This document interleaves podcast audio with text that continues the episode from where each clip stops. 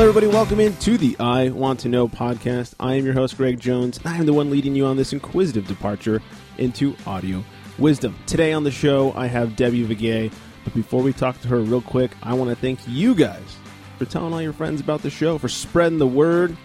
That's the only advertising we have. We're not rich over here. Also, I want to remind you guys that at iwanttoknowshow.com, you click on the guests link, you find everything you need to know about our guests whether it's Debbie, whether it's last week, whether it's last year. We got everything there. Links to uh, if they have a book, we got books, we got websites, Twitters, everything you need to know, and especially how to listen to the episode. So I want to know show.com. Click on that guests link and get all the information you need. Okay, on to today. I am being joined by Debbie Viguié. She's been called the patron saint of the supernatural for good reason. She's a writer and a speaker who trains people in real life spiritual warfare. We're going to get into that against the demonic.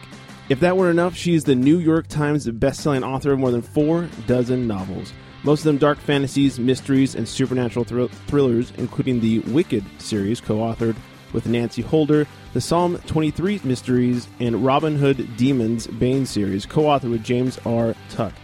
When she isn't battling the forces of darkness, sounds like Batman, out in the real world or penning tales of danger and intrigue set in her fictional world, she plays a recurring character on the STEM outreach audio drama Dr. Geek's Laboratory. That's quite the resume. Debbie, thank you for joining us today.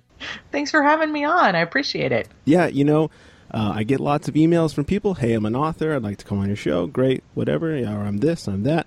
You, you had me locked at I'm a, I'm a demonologist. it's it's a little more rare. it is. It's it's it's quite a bit more rare. Uh, about as rare as you know, say your last name. Uh, it's true. yes. So so I had to have you on. I had to have you on in short notes. Like I, I got to talk to her. This is going to be great. Um, so before we get into that and the and the exorcisms and, and all the, the crazy stuff that I want to hear about, um, I want to talk a little bit about the writing. Uh, first of all, you have tons and tons of novels. Is is this your only job? There's no way that you write and have a day job. That's correct. This is my only job. Oh, okay. Fair enough. Uh, when I posted out to my my listeners that I was going to talk to you, and I said, "Hey, anybody have any questions for someone?" You know, I, I obviously use your name and someone who's also an exorcist and, and this and that. Uh, nobody had on Facebook. Nobody had any questions about that, but somebody told me that they were very into your "Anyone Can Be a Writer" series and I hadn't heard about that, so I had to look it up. So tell me about your Anyone Can Be a Writer series. Oh, that's actually uh, it's my writing course that I offer. Uh, anyone can be a writer.com where I go through and I talk about all the different aspects of the writing process and I try to give people help and advice no matter where you are at you know where you're at in the writing stage if you're a beginner you know if you're if you got the first novel or two out of the way you know whatever you can always improve and I give you tips and tricks that I like to to do, and like it's it's kind of things I would give in a seminar or uh, a college lecture or something like that.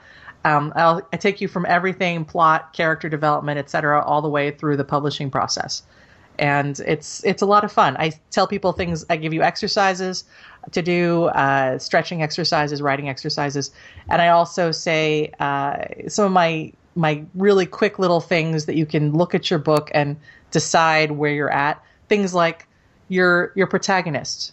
Are they interesting enough that you would want to go to dinner with them and spend two hours talking to them? Right? And it seems like a no brainer, but some people are like, I wouldn't want to spend two hours talking to that person. I'm like, then why would your reader want to spend two, three, four hours reading about them? Absolutely. So it's like if your protagonist isn't interesting enough to have a great dinner with, they're not interesting enough to write about. That makes you know? sense. And thanks. I I like to uh, do a little sports article writing and submit to a couple different websites here and there. Can can this be applied to you know nonfiction type things? Absolutely. It's mostly geared towards the fiction writer, but a lot of it applies across the board. Uh, there's a lot about uh, structure. I talk about structure a lot. I talk about writer's block, which every writer goes through at some point. Absolutely. I talk about even the editing process and tips and tricks for making that smoother and better for yourself. And please use spell check. Everybody, please use yes, use spell check. yes. I'm, I'm, a bit of a spell check Nazi. People send me emails and it's like, really? Did you write this? You know, did you have your third grader write this? What the hell? Sorry, that's my own little pet peeves. Um, so the books you write are, are very much uh, in the darker world of topics. Why why such the dark topics for your, your novels? I think it kind of stems from the fact that, you know, so many aspects of my life have, have a little darker bent because of the demonology, which we'll talk about later. Yes. But I that's the kind of fiction I enjoy. You know, I like going to see those kinds of movies and reading those kinds of books. I like the supernatural elements that I can pull in. There are some things that I do that are completely light and fluffy. Uh, I do a series called Sweet Seasons, which is about a girl who gets her first job working at a theme park, which is like an alternate reality of its own. If to anyone who has ever worked in a theme park, they'll know that's true. you know. And uh, my Psalm 23 mysteries have no supernatural element to them, but it's a church secretary and a rabbi who keep stumbling over dead bodies together. All right. It sounds like the setup for a cozy, but it does have a little more of a thriller edge, and the rabbi has a dark past, and I still drop a lot of bodies in each book. But uh, people tend to love that one, and I get comments like, I can't believe I laughed so hard book one, which is about a serial killer. like, then I did my job, didn't I?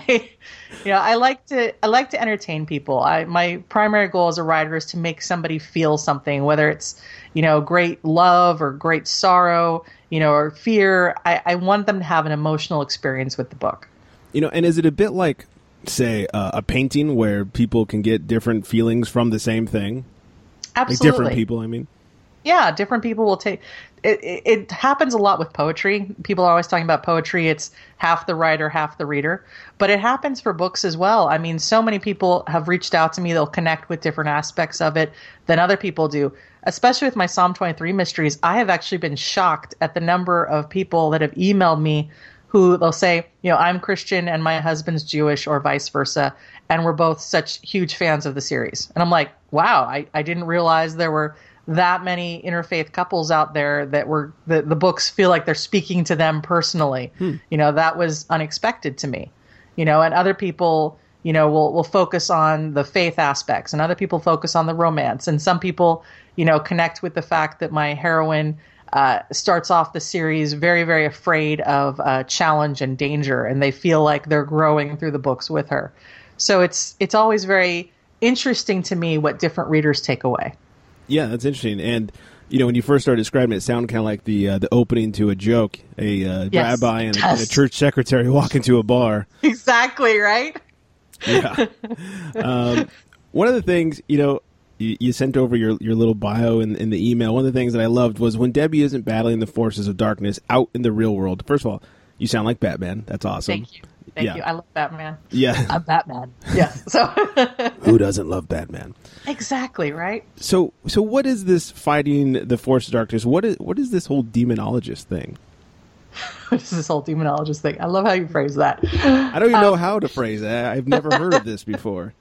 You've never heard of it? Fascinating. Okay. Yes. Well, uh, we start with the premise that uh, Satan, fallen angels, demons are real, and uh, they if you look at different religions, I've been studying the major religions of the world, and every religion has its own concept of evil, and usually it's personified, sometimes by one, you know, demon or or god, you know, or character, mm. or by many. You know, everybody, you know, it doesn't matter if you're Christian or Jewish or or Buddhist or you know Muslim you know, or Native American, they're these all have this concept of evil, and usually evil personified in some way. So I've been studying that across religions for many, many years, and um, the reason I'm doing that is to help people who are actually experiencing problems with dark forces interacting with them.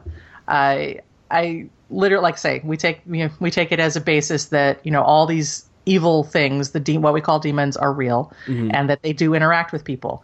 And I I know they interact with people because they've been interacting with me for years, and it's unpleasant, you know.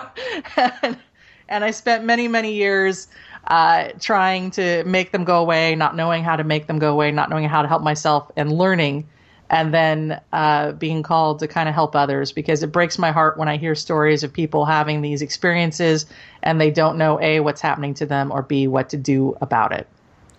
And uh, I don't even know where to go from that. I mean, what are you certified as a demonologist, or I mean, is there like some sort of training that goes along, or has it just been all your your researching into other religions throughout the past? It, I, I'm not certified because I am not. Well, I'm not Catholic. The only people that get certified really as demonologists, at least on in the the Judeo-Christian kind of looking way of looking at things, are uh, Catholic priests. Okay. And I'm not Catholic. Uh, I'm not a man. Therefore, I'm not a Catholic priest. You're disqualified. I, am kind of disqualified, and that's a bummer. But um, I am very happy to say that while there were only five uh, exorcists that were ca- five Catholic priests who were exorcists in the U.S. Uh, ten years ago, there's now 50. So there is a growing um, there's a growing understanding that this is a problem that needs dealt with. Uh, as far as me, it's been a lot of research, a lot of trial and error, a lot of talking to other people with experiences, helping them through their own experiences, and it's really a culmination of decades of uh, study, really. Mm-hmm. And did this, you know, be, you know, all this study and demonology, did this come before the writing of the novels? Yeah, it started well before the writing of the novels. Uh, I've been professionally published as a novelist since 2002. Okay. Uh, I have been dealing with the demonic since I was four. Yikes. Yeah, and while I tried to get published when I was a kid, I, I actually sent in a uh, I sent a short story to Highlights for Children magazine when I was 11. I remember Highlights. Yeah, they rejected me and told me that my story was too violent for children. I I always think, wow, hmm. and but uh, it's it's very funny to me. But so I have I have been working on the demonology aspect a lot longer, although I have been writing and writing stories and writing fiction since I was about eight. Okay. So this begs the question. You said this all kind of started when you were four. What happened when you were four that brought this all on? When I was four, I got up Saturday morning uh, before my parents to go watch cartoons, and I was gonna. I went to our library in the house and grabbed a book because I wanted to look at the pictures while I was watching my cartoons. And while I was in the library, uh, a voice called my name, Creepy. and scared me to death. I ran as fast as I could into the family room and stayed there till my mom woke up. And I told her what happened. And she tried for the life of her to come up with a logical explanation of what it was. And um, I, when you actually have an experience like that, you know in your gut what happened. You might not want to know what happened. You might be in denial for years, but your body has like almost this this visceral reaction to it, and you know that it was not natural. And um, I that all that really taught me was that I couldn't talk about it with other people. and uh, so I didn't. And I went along and was tormented a lot as a child, particularly at nighttime, by these things. And uh, tried to learn through trial and error what worked and what didn't. Until in high school, when my mom came to me one day and said, I've had an experience and I think maybe you can help me deal with it. Oh, jeez. I'm like, oh, really? What makes you think I know anything? She's like, I kind of think you know, you know. And I'm like, and it turns out she actually admitted this to me a year ago because we had never talked about that incident when I was four ever again. Uh-huh. And I last year, I don't even know what made me bring it up. I said, you remember when I was a kid? And she said, and the demon talked to you in the library? And I'm like, Whoa. Yes. And I'm like, you knew what happened? And she said, I absolutely knew what happened when you said it, but I had never had an experience. I didn't know anyone who had an experience. I had no idea how to help you. All I knew was to try to make you not afraid of what had happened. I'm like, okay then. So that was it was kind of validating for me. I'm like, well, at least you knew, but I wish you had acknowledged that you knew at the Yeah. time so that I could talk about it going forward. But that so that's where it all started. How how crazy. I mean, at some point did somebody say like you should see a psychologist or Uh, no, no, actually. well okay. By the time people might have started saying that, that's the time when people were coming to me for help. No, so it's you know, too late. Yeah, it was too late. You know, they're like, all of a sudden, like like I said, my mom's like, something happened to me, and I think it was demonic, and I, I something tells me you understand these things, and I'm like, yes, let's talk, let's deal with your problem, you know, and literally, and it, it got to the point where by college, strangers I didn't know would call me at four in the morning, and they're like, I have a problem. I'm like, who are you, and how did you get this number, you know, and they're like.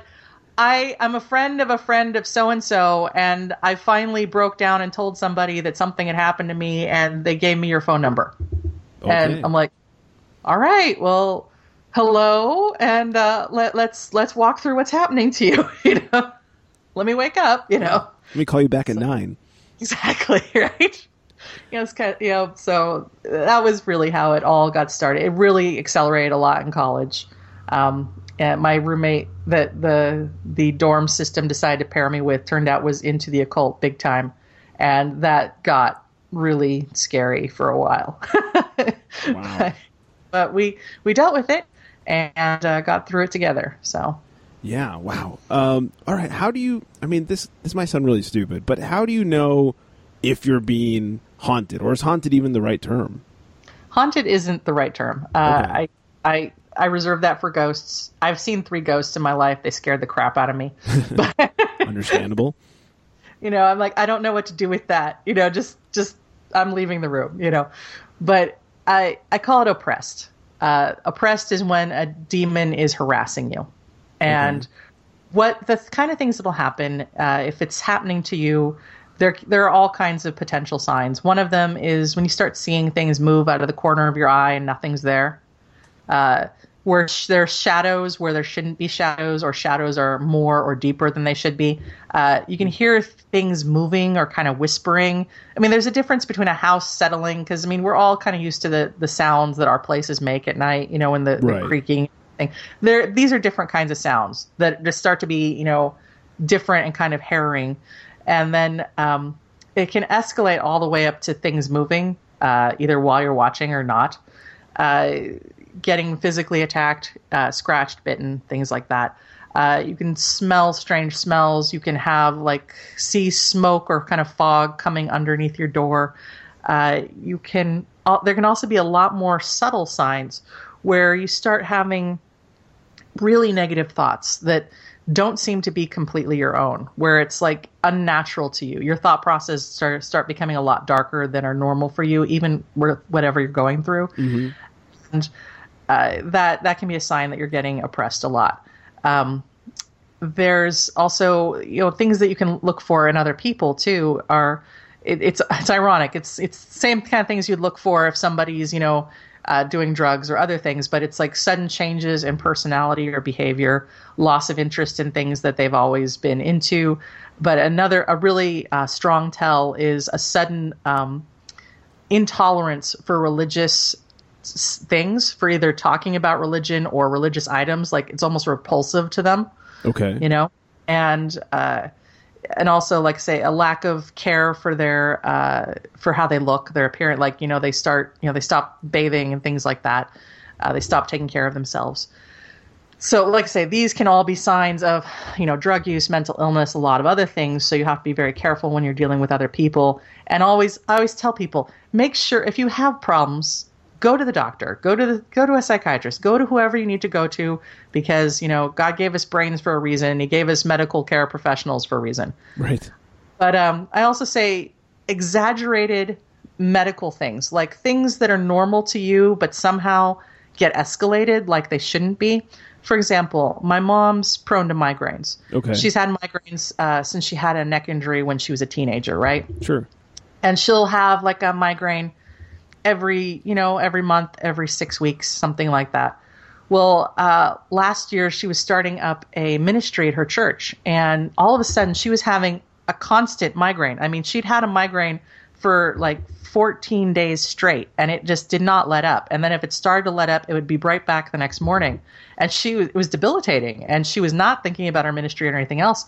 And it was so unnatural because of the duration and the intensity of it. And it was like migraines were normal for her what she was experiencing was definitely not. So i finally said have you thought that you might be being attacked?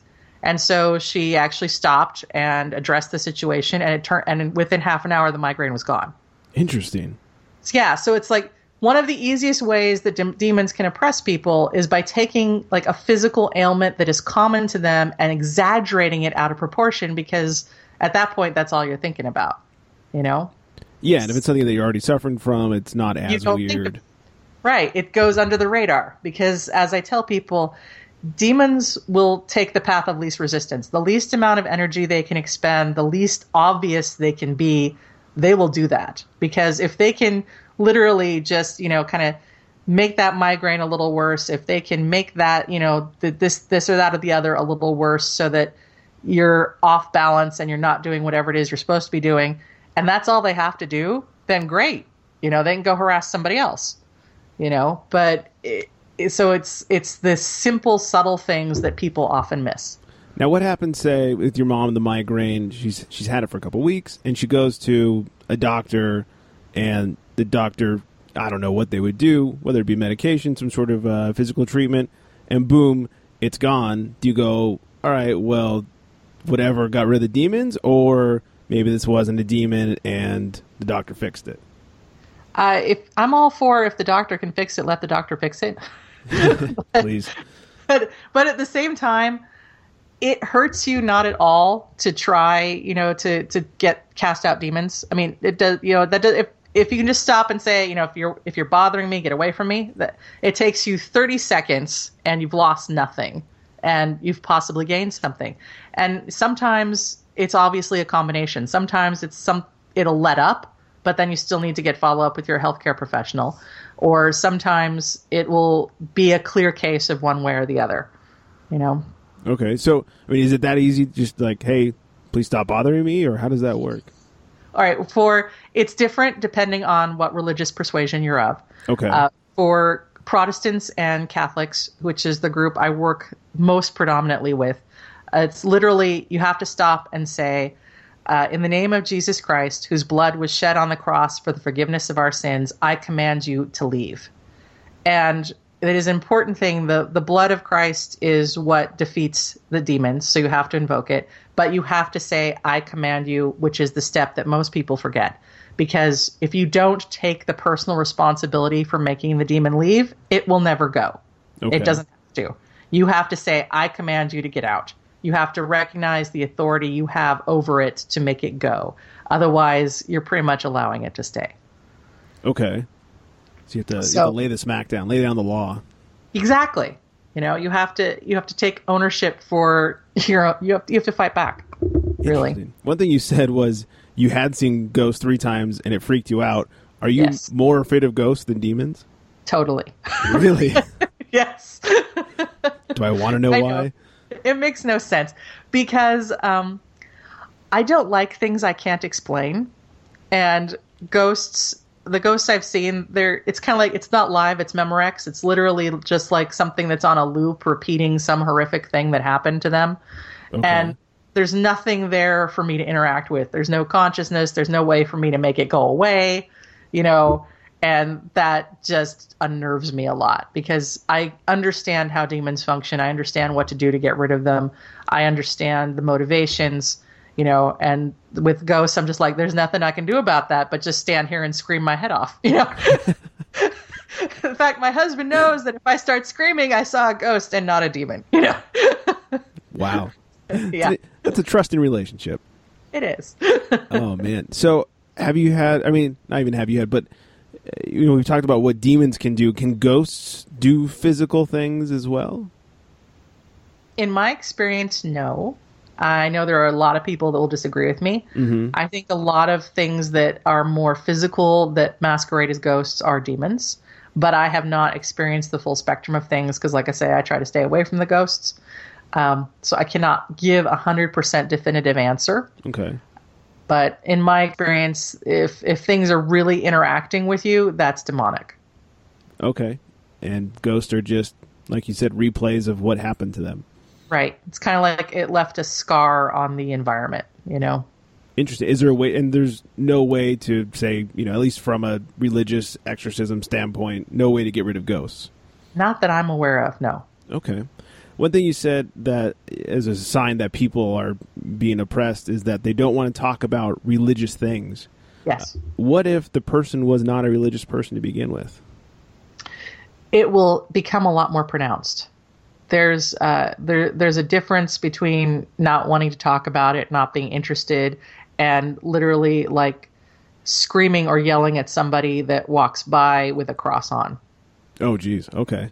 you know, it's literally like a, like a repulsion. But that's when things have gotten pretty extreme. Okay, so it's almost like a complete and utter protest. Yeah. Okay. Um, so what about performing exorcisms? What do you have to? I mean, what's the process of performing an exorcism? Is it like what we see in movies? Uh, so, um, a little bit. There are there are some things that are more real than others. I I have not participated in a Catholic exorcism, which is traditionally what you see in films. Okay. Um, because I'm not Catholic, I have not been invited at this point in time to participate in one, although I have a feeling that's going to be changing fairly soon because I've been working with a lot of Catholic families. Oh, nice. Um, yeah. Uh, as far as if you're talking about, uh, and we're talking about like, you know, exorcising a demon from a person, you know. Yeah. Uh, I've done a, I've participated in a Protestant exorcism. It was, like I said, it was based on the Protestant uh, mindset, not the Catholic mindset. And there's some differences there, but uh, is involved a lot of praying and uh, a lot of vomiting. okay. so it was unpleasant for all involved. but and wow. it lasted about an hour and a half. Um, but it uh, it it worked too, you know, and they, they finally get over, you know, kind of thing. Uh, it's different based on the different religions that are involved. You know what the process is. A lot of what I do is exorcism on exorcisms on houses. Okay. Uh, where I'll go into someone's house where they're being oppressed by something, and I'll literally like clear the space. And what you have to do on that case is you have to lay a hand on a wall in every single room, pray over it, bless it, bind and cast out any demons that might be present. And you have to include basements, attics, garages, and then you also have to bless the cars. Okay. And yeah. And if somebody's really struggling, this, you know, I teach them how to do it for themselves because, I mean, it's very, very simple. I mean, anyone can do this, you know? Sure. But you have to have the will to do it.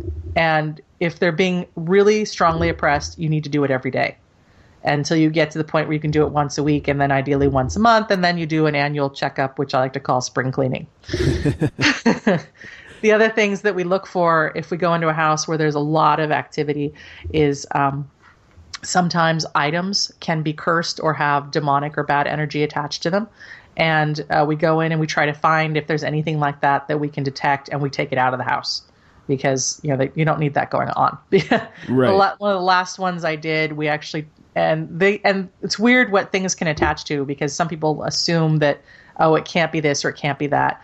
Well it's oftentimes items that you know came from somebody else like you inherited it from a relative or you got it at a garage sale or something like that. Sure. But uh, religious items can also be affected. So the the last house i did we actually took out uh, two um, rosaries that had demons attached to them. And it turned out that the the woman that had given the one rosary to the the house's owner had made a passing comment that she she bought it in some store and she thought it was cool and kitschy and apparently it had been used in voodoo. Oh, oh. Well. Oh, oh, really good. Yeah, that's that's not the kind of thing you want to give to a friend. Heads up to everyone. Unless they're into voodoo. Yes, and you know, even then, I would rethink your choice of friends.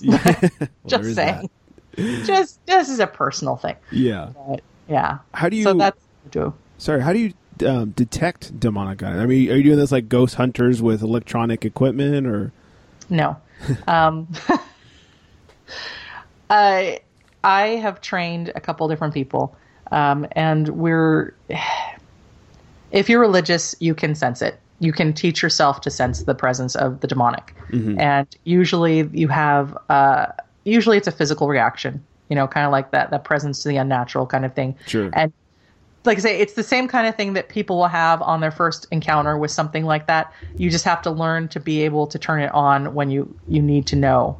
And uh, it's a lot of prayer. It's a lot of asking for guidance as well. And then you know, most of the time when I go into some place, I'm only going there because somebody has already had trouble so it's you know they they have certain things that have happened to them. There's something there. It just has to be cleared out. And but I try very hard when I'm just going throughout my daily business not to be picking up on this kind of stuff because otherwise it gets a little overwhelming. Sure. So I work very hard to have like my own little inner off switch, which works for the most part unless something really is trying to antagonize me personally when I'm just walking around in public, which has happened. And my friends know that if I suddenly grab them and say we're going the other way, we're going right now, that, you know, they shouldn't ask too many questions. Just go with it. just just go with it, you know. You know, we'll talk later. It'll be fine, you know. Yeah, interesting. I had a uh, about a year ago. I had on this show a uh, a psychic, a person does does readings and and um, you know can commu- communicate with the afterlife and and send messages back and forth and, and what you will if you believe in that. And one of the things that reminded me of her, what you said was you said if you see a lot of things like in the corner of your eye, that could be you know a demonic presence. She was telling me, you know, she did a reading on me, and she was saying, you know, when you see that thing in the corner of your eye. Uh, at the time, my grandma had passed. I think about a year prior to that interview, she was saying like, "Oh, that is your grandmother," you know, like watching over. So it's, it's a very interesting juxtaposition to what you guys had said. I mean, are there are there other reasons for things always appearing in the corner of your eye? Not in my experience. Okay, Um, I will say uh, regarding like a relative that has just passed. Uh, in in my experience and the experience of the people that I have uh, talked to, which is quite a lot at this point, um, it is not unheard of for a relative who has recently passed to visit a loved one uh, once, and usually as a as a kind of a closure moment. And I believe that that is a gift from God and a blessing for the person left behind. And it's it's you know it, it's kind of like the the permitted contact just to to say hey I'm okay and it's okay. If a relative is contacting you more than once mm, and is doing it frequently, that is probably not your relative. I, I've I've dealt with problems like that where people thought they were communing with a relative and then ended up on the border of being possessed. interesting. So yes, it's it's kind of scary because I mean it's it's very tricky because people want to have that connection. And like I said, I know tons of stories and I know tons of people who are very credible who've had that one time experience with a relative after they've gone and I totally believe that that happens. But continued contact is not the natural order of things. And continued contact is usually opening you up for, you know, is not, I, every, in my experience, that's demonic and it's opening you up for something. Has there been I don't know situations where and I'm not I'm not talking about myself I'm just thinking of questions after what we've been saying you know the relative comes back to you know like warn you of something does that make sense I've heard of that. I don't discount it. okay I don't have proof of that, but I believe it's possible. Mm-hmm. Um, I also believe that uh, it, it's also possible that you're being warned by an angel because they do not, contrary to what people like to think, they do not like to make their presence known. okay So if they can do it in some way that's not going to instantly pinpoint them, great. And if they feel that you would take the warning from a relative, they might uh, they might appear that way. interesting I can see that happening. Uh, and I can see a relative being permitted to make a warning, but like I said, if they're trying to have a continued contact in a relationship, or you know, or asking you to do anything, you know, other than you know, look out, uh, that's a problem. call somebody Yes, call somebody quickly. uh, you, you, you said that they come back for one last contact and it's and it's for closure who's the closure for for the person who's passed or the person who's still here the person that's still here. oh okay just a nice little kind of courtesy Yeah, where things are good type of thing Yeah, and every person I've talked to has had one of those experiences that they described. It was all about closure and peace for them. Have you had any non-religious clients that you've had to perform exorcisms for, or something similar? Yes, um, I had. Uh, there's a gentleman I've worked with who um, he's not he's not an atheist, but he has no idea what he believes. Uh, he's kind of agnostic Sure. And uh, everything. He actually uh, was uh, attacked by somebody. Uh, he was attacked by somebody who's who was a practitioner of something they shouldn't be practicing, and they sicked a demon on him.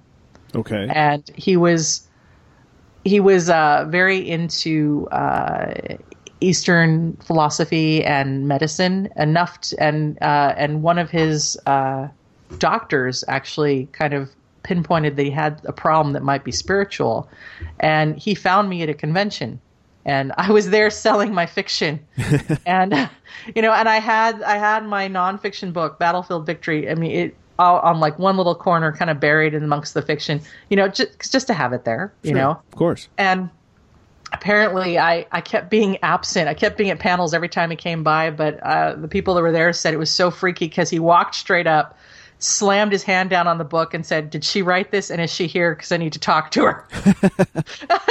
and fi- it took four days, and finally the last day, he's like, "I need to talk to you," and I'm like, "I'm like, yes," and he's like, "Do I have something attached to me?" And I'm like, "Yes," and he's like, "Get it off." And I'm like, "O- "Okay," I'm like.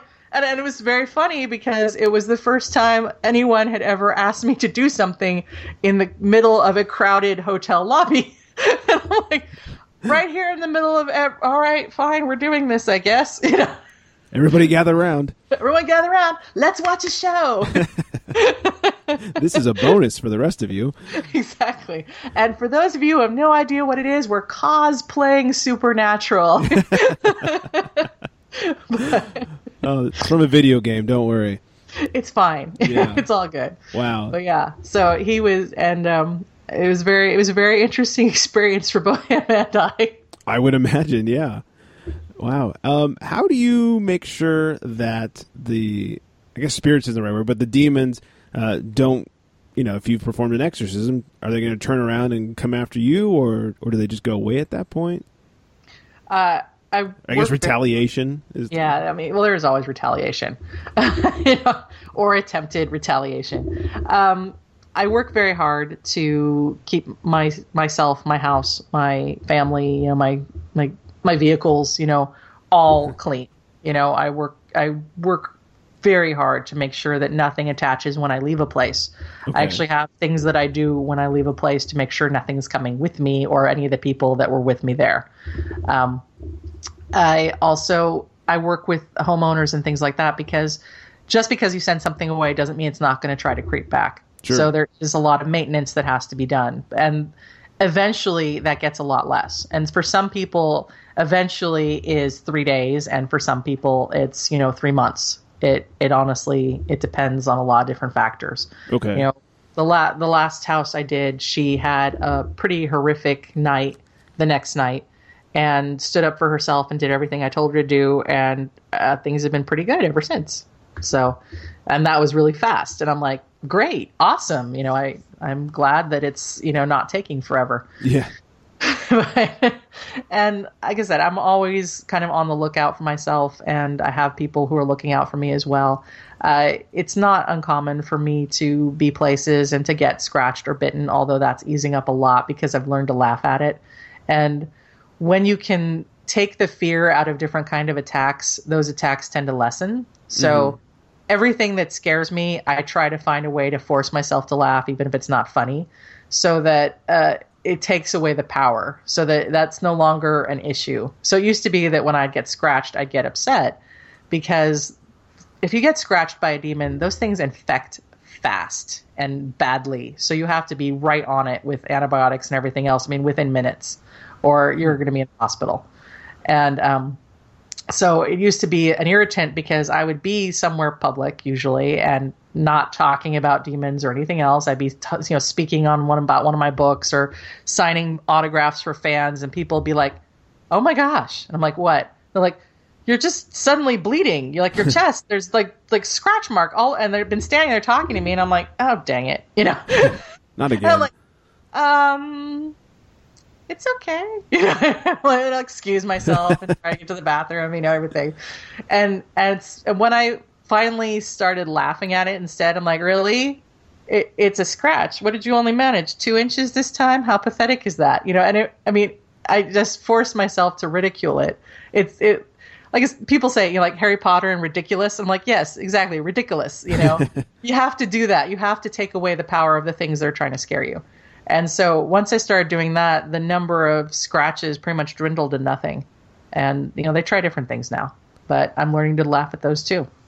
I mean, so we're talking physical scratches and bites, and you're not, you know, that's not just like oh he emotionally scratched me or something like. The, You're talking about getting infected, and I mean, Yep.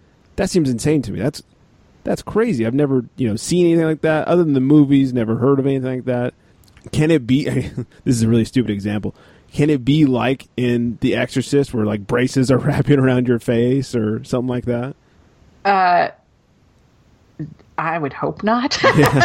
That's just ooh. um, no, it's gonna. They demons can contort a person's body pretty extremely, but uh, there's especially if they're possessing them. They're the attacks that are external are are going to be what a a person could do to you for the most part. Um, like I had a demon hit me so hard it tried to dislocate my hip while I was sitting on a bench talking to somebody. It threw me almost onto the ground, you know. But uh, a person could do that. You know, they they've scratched me, they've bitten me. A person can do that. You know, they've pushed me downstairs. A person can do that. Yeah. Um, uh, I've been nearly choked to death in my sleep. You know, and woke up and realized I wasn't dreaming. That was unpleasant. I would imagine. very, very unpleasant, but you know, dealt with it, uh, and things like that. So, what they're going to be able to do to you if they're not possessing you is limited to how they can punch, kick, bite, scratch, you know, in that manner. So external thing, you know, they're not going to stab your insides or something weird like that. No, they they they can't do that at that point. Interesting. They Okay. would- So can they? I mean, can they kill you? Could, could you have been choked to death? Uh, I could have been.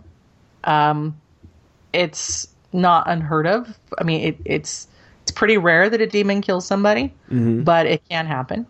And uh, I, I got into. I started sharing my story and started talking about things and helping people because it breaks my heart when people don't know what's happening to them or how to help themselves. And so whenever I hear those extreme stories where people are getting really injured and, and possibly dying, it's like this doesn't have to happen. You know, we don't have to Right. get to this point. You know, we, we just need to get people the proper, you know, help.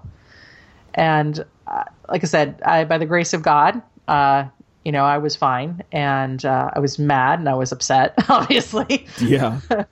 but and and people have talked to me you know before and they said you know don't don't you worry about yourself and i said you know honestly at the end of the day to do what i have to do requires a huge amount of faith not only in what i'm doing but also i have to have faith that you know god has my back you know and that he's going to look out for the attacks that i can't look out for you know? And there have been a number of times where i know i've been saved from things that could have been life ending you know? And and I, it was pretty obvious that there had been some sort of intervention you know with with um, car accidents or different things like that that didn't happen but almost happened you know th- strange things you know Right. and it's kind of like thank you for whoever's looking out for me i appreciate the save you know but like I said, you know, if I didn't have absolute faith that I was not completely alone in this, it would be impossible to do what I'm doing. Absolutely.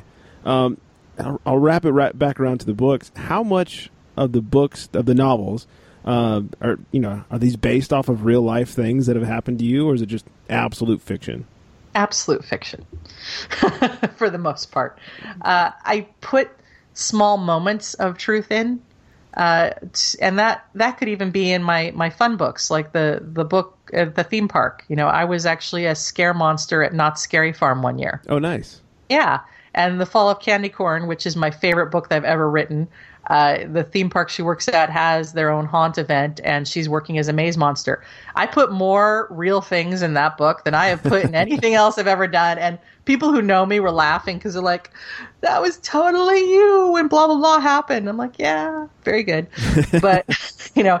So I mean, I, I will do things like that, you know, but and I've occasionally touched on some demonic things in my books that I will make them a little more real than fictional.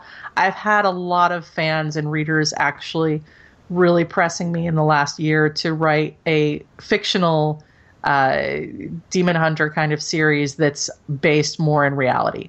So I'm I'm considering it. Well, it's probably going to happen. Uh, we, we'll we'll see. Interesting. I like that. First of all, thank you for humoring all of my ridiculous questions. They Uh, weren't ridiculous. Oh well, thank fine. you. I I just I knew nothing about the subject, so I thought I'm just going to ask all the crazy questions I can.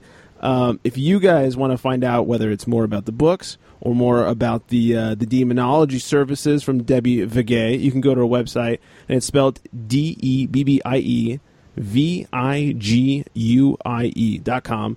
Facebook, author Debbie Viguié, and on Twitter at Debbie Viguié. Check her out. Debbie, thank you once again for, for humoring me and for taking the time and everything else. Thanks for having me. It was awesome. Thank you once again to my guest, Debbie Viguié. Do not forget to check her out, debbieviguie.com. It's Debbie, V I G U I E. Facebook.com slash author Debbie Viguié. And of course on Twitter at Debbie Viguié. I want to really, really thank her for, uh, I don't know, humoring my questions, putting up with my questions. I honestly had no idea what to expect. She exceeded my expectations, and uh, it was a lot of fun, and I, I learned a lot of new things, things I've never heard of before. Hopefully, you guys learned a lot of stuff too. Speaking of learning stuff, and hopefully you guys learned a lot of stuff too. After all, that's that's the goal of this show. Let's entertain and let's educate. That sounds like a cheesy school poster. But, uh, you know, let's have fun. Let's learn new things.